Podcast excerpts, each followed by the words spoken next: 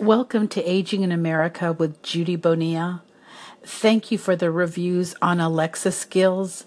With your feedback, we'll be sharing content each Thursday, Saturday, and Tuesday.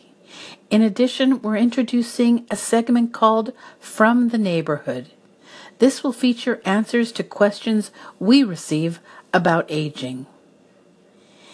In today's news, it's a somber time as many of us reflect on the shooting in Parkland, Florida. And for older adults, what you might be able to do at this time is to be a listener to those of you who have young adults and possibly adult children in your lives. The shootings in Florida have struck a strong chord as they always do.